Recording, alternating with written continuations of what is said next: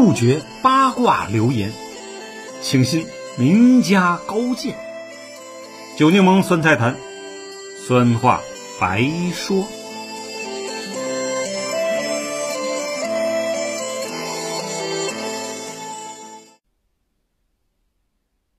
朋友们，大家好，我是酒柠檬。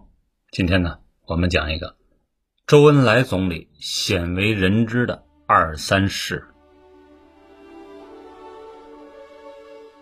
作为人民的好总理啊，他在大多数人的印象中都是温文尔雅、知书达理的，是一位啊运筹帷幄之中决胜千里之外的谦谦君子。实际上呢，周总理还有着鲜为人知的另一面——超级戏迷。总理酷爱戏剧艺术，早年呢就读南开中学时，就曾是话剧社的主力成员。据老特科人员回忆啊，武豪同志早年在上海从事地下秘密工作时啊，曾专门教授我们的化妆易容术。在这方面啊，最出色的当然是顾顺章了。但他后来呢，叛变了革命，得到了应有的惩罚。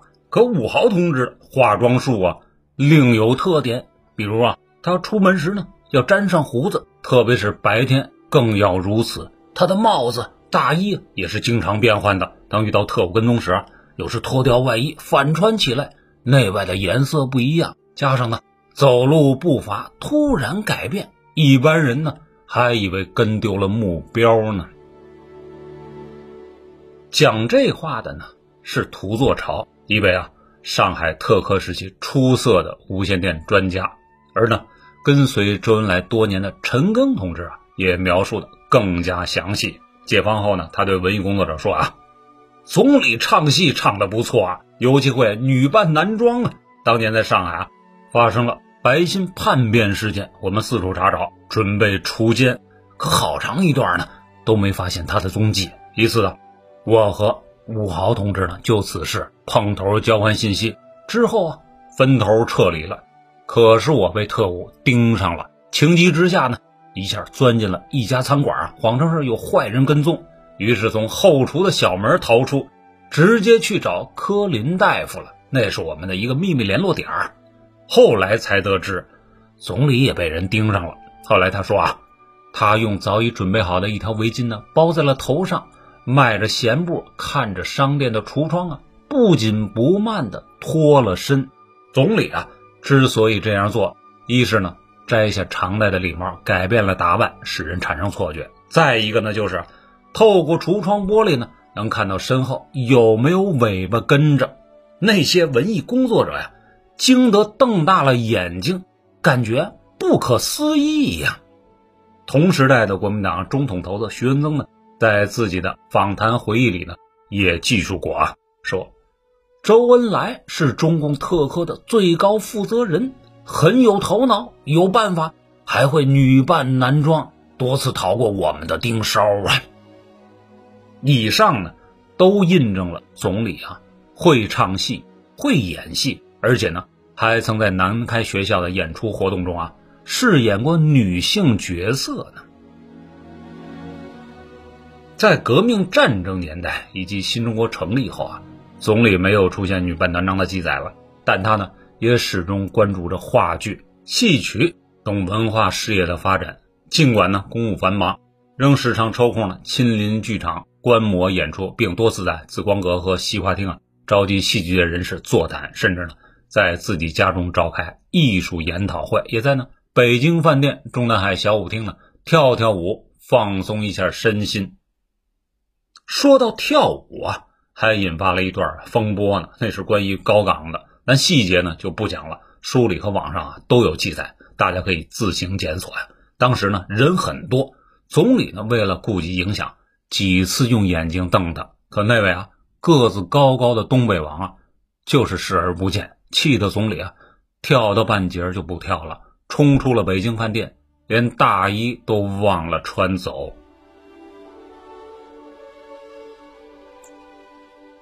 一九五零年十一月。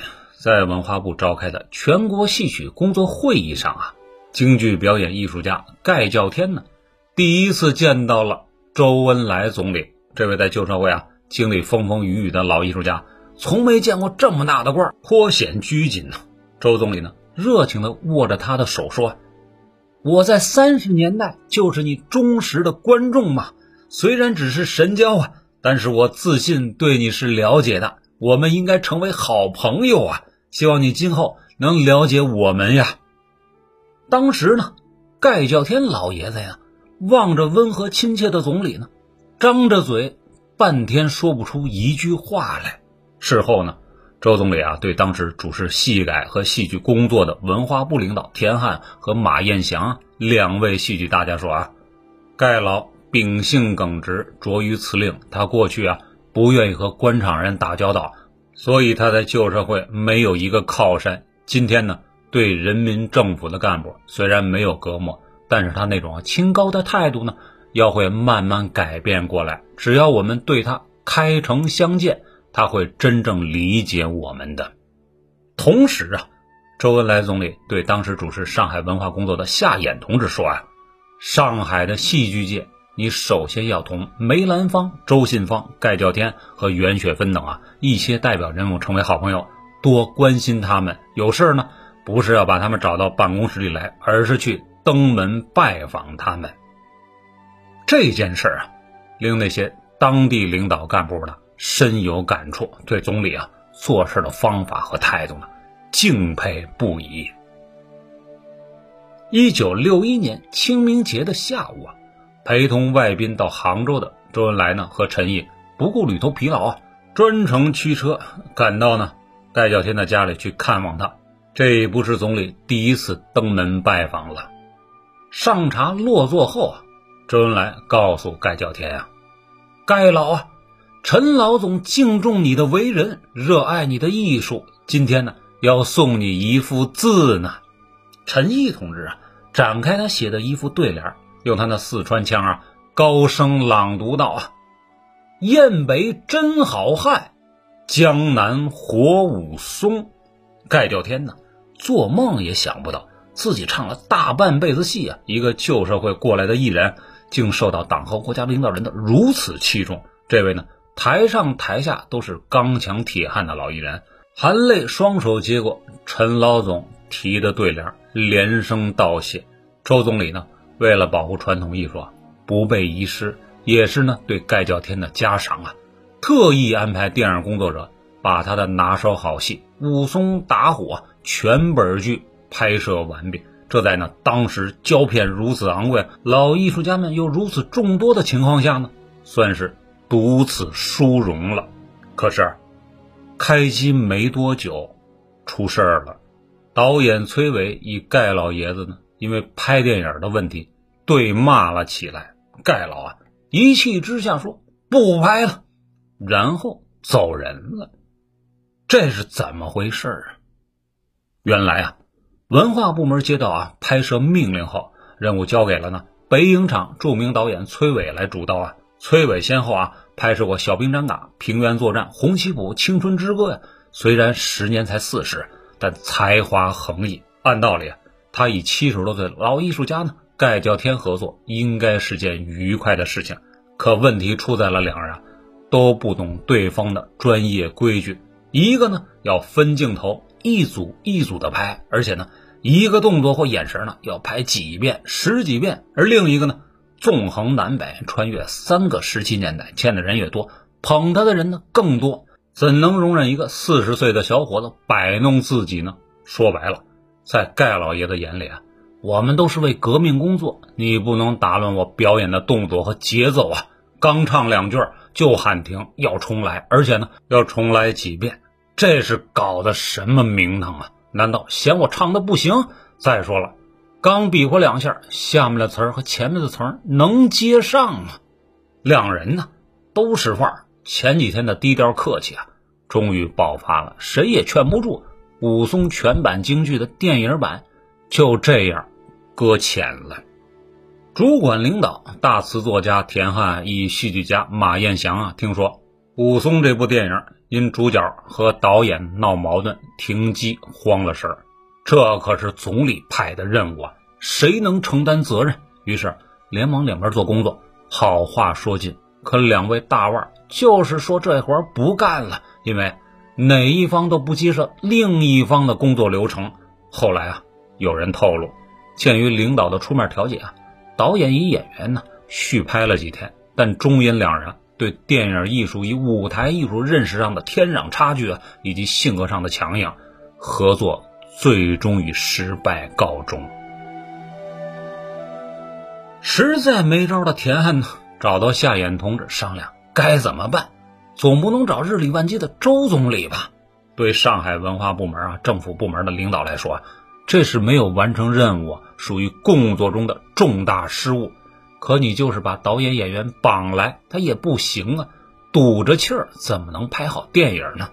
还是夏衍有办法。他早年呢，在上海也从事过秘密工作，是周恩来的下属。当年呢。情报科长陈赓啊，离开上海转到了天津，继而转到了苏区带兵打仗后啊，周公特意将陈赓手里负责的重要关系，比如三朝名士杨度先生，转交由啊夏衍来联络，足见对其的信任和欣赏。总理见到从上海赶来的夏衍、杨汉生等啊一行，就知道出了什么问题。他并未呢批评哪一方，而是呢。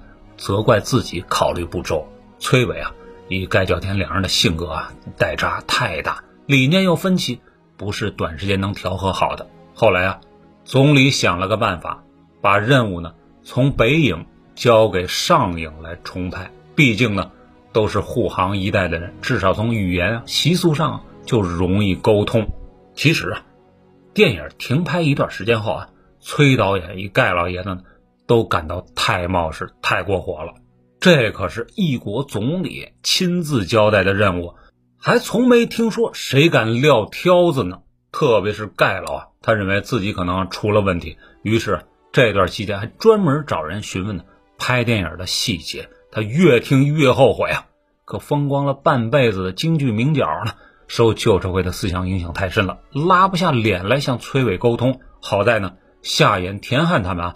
带来了总理的口信，说呀，前次算是练习尝试，后面呢，给盖老呢更换了上海天马电影制片厂的团队，休息好后啊，您可以重新拍摄。这种操作呀，在文艺界是史无前例的，在其他领域啊，似乎也很少发生，因此啊，震动相当大。当武松京剧版电影拍摄完毕后啊，所有人。都对总理增加了一点感激和敬意，当然呢，也包括盖叫天老爷子和在北方正在拍戏的崔伟导演。京剧舞台艺术片《武松》啊，很快便拍摄成功了，也为后人留下了一份可以传世的戏剧舞台艺术资料。我们再讲另一个故事啊，一九四八年八月。北平和平解放前夕，长期从事话剧工作的戏剧家马彦祥呢，应邀从北平赶到刚刚解放的石家庄去参加第一届华北人民代表大会。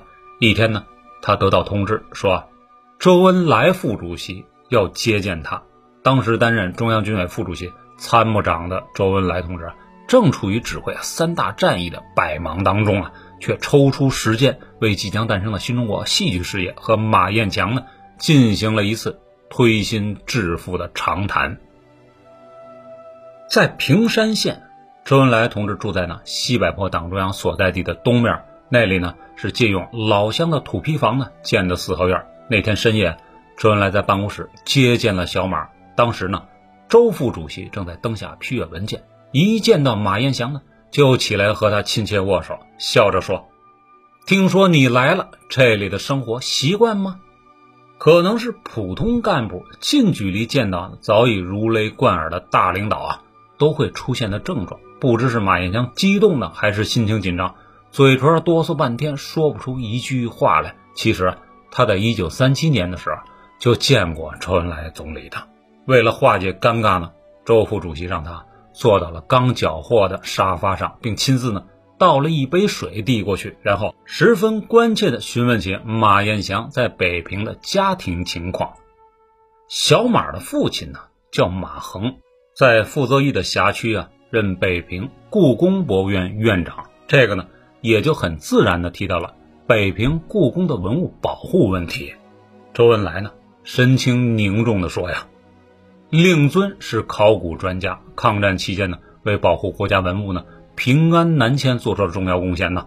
解放北平的战役即将打响了，希望令尊马亨先生啊，能留下来坚守故宫，保护皇宫和珍贵文物，等待呢北平的解放。”听完此番的马彦祥呢，感受到了这些话的分量呢，于是连夜奋笔疾书，通过北平地下党成功部啊，动员父亲马恒院长坚守并保护好北平故宫，最终呢，使国民党抢运文物赴台的计划落空了。此事办好后啊，周副主席又对马彦祥说啊：“你以前在北平搞过一阵京剧吧？等解放后呢，还干回你的老本行吧。”周恩来还说呀。过去我们比较重视呢话剧和电影，对于旧剧啊重视的不够。延安只有一个评剧院，今后我们要进城市了，这个问题就摆在我们面前。旧剧问题比较复杂，它是过去呢封建社会遗留下来的艺术遗产，但是需要改造。以后啊，你就参加这个工作吧。马彦祥呢吃惊的发现。周恩来对自己的旧剧改革观念早就心中有数了，并把建国后戏改的重任交给了自己。上面呢讲的把盖叫天的舞台京剧拍成电影存留下来呢，就是最典型的案例之一啊。一九四八年九月，当华北人民政府成立时啊，马彦祥正式参加了华北啊戏剧音乐工作委员会的工作。担任主任委员的呢，有杨尚昆的夫人戏剧家李伯昭为副主任委员，委员有贺鲁汀、周维志、丁礼、孟波、阿甲等啊十一人。想不到解放战争形势发展的如此迅猛，委员会成立不到三个月，工作还未伸展开来。一九四九年一月，北平就和平解放了。随着军管会进城，马彦祥呢开始踏上了新的戏曲工作岗位，一大批民间艺人。包括相声演员侯宝林大师等啊，都是经马彦祥他们发现并推荐到了中南海政协代表所在地进行慰问演出的。小马啊，功不可没，但他呢一直念念不忘保举他做这份工作的周恩来副主席。最后，我们讲个万隆会议上一件。鲜为人知的事情。一九五五年四月十一日啊，克什米尔公主号执行包机任务，从印度呢经香港飞往印尼雅加达，原定呢载送啊中共代表团前往印尼参加万隆会议。可飞机呢在香港启德机场停留加油期间呢，被国民党特工收买的一名机场保洁员呢在飞机上安装了定时炸弹。当飞机在接近印尼海岸时啊，定时炸弹被引爆，我方全部人员罹难。安全部门啊，接到报警后，建议啊晚出发的周恩来总理啊取消此行程。但身怀和平重任的周恩来啊，怎能同意呢？五天后啊，一架空中霸王号飞机啊抵达了雅加达国际机场，机场四周啊戒备森严，因为几天前的空难，所有与会国啊。都闻到了危险的气味，我方提前到达了公安部副部长杨其清啊，驻印尼大使黄振等人更是焦急等待，放心不下来啊。当飞机平稳着陆后啊，两人立即迎了上去，一左一右把总理呢夹在了中间，同时用紧张的目光扫视着周围的欢迎人群啊。此间，公安部门对那时还没有成立国安部啊，通过内线呢已得知。台湾方面是克什米尔公主号的幕后凶手，而且呢，在印尼雅加达也派出了刺客。此时啊，黄镇大使的夫人朱琳女士啊，和其他驻印尼使馆的参赞秘书、领事等啊，则围成了人墙，簇拥在总理的周围。中国代表团成员呢，又在朱林等驻外人员的外面围了一层。这是前一天。大家安排好的防护措施，尽管呢，印尼方面已经封锁了机场的各个通道。离开机场后，在印尼军警的一路护卫下，三辆一模一样的小轿车呢，载着中国代表团一路向中国大使馆方向驶去。进入雅加达市区时，车队受到了印尼人民和当地华侨的热烈欢迎啊！在这三辆车当中啊，走在最前面的第一辆车啊，最被人关注，而且呢，从车窗里啊，还有人伸手呢向市民致意。记者们也追着第一辆车猛拍啊，那里面一定是中国总理，无疑了。但是啊，总理并未坐在第一辆车内，而是啊，另有其人。原来啊，克什米尔公主号出事后啊，我公安部门做了各种防范措施。早在啊亚非会议之前，黄镇大使就提议。为周恩来总理购买一辆防弹轿车，有了这辆轿车后啊，使馆人员呢又从当地啊华侨那里借了两辆外表一模一样的轿车。杨其清副部长、黄镇大使啊都是军人出身，且拥有丰富的保卫经验。当得知雅加达已经有了国民党特务之后，两人临时调换了轿车顺序。第一辆车由黄镇夫人朱琳乘坐，第二辆防弹车啊。由黄镇陪同周恩来总理乘坐，第三辆车呢作为保卫车，由陈毅副总理乘坐。这个乘车顺序啊，属于高度机密，说临时调换，其实都是障眼法，事前连黄镇夫人朱琳都不知道的。周总理在大家护卫下走到机场门口啊，黄镇大使立刻把总理带到了第二辆轿车上，并迅速关上车门，然后呢。黄大使使了个眼色，让夫人朱琳乘坐第一辆车。朱琳夫人当时愣了一下，但立即明白过来了。她带着一名翻译呢，就进入了第一辆轿车内。黑色的窗帘呢，挡住了街道上欢迎人群的视线。这样一来呢，坐在第一辆轿车内的朱琳呢，一翻译实际上就成了周恩来总理的替身。当遇到沿途群众的热烈欢迎时啊。大使夫人果断地从车窗里伸出手，频频地挥手致意。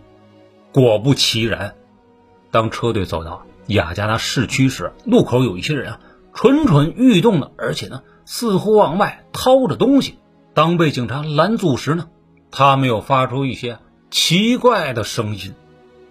事后得知，这帮人果然是台湾保密局行动队的特工，只是。找不到下手的机会。大使夫人临时当替身的事儿，总理是丝毫不知情的。他信任呢每一位前线的同事，下面的同志如此安排，必有其原因。多年以后啊，此事才被解密的。总理一心为国为民。人民呢，也甘心用生命啊来保卫自己的总理，仅以本文来纪念一月八号这个特别的日子。好，我是九年梦，感谢您的收听，我们呢下集见，拜拜。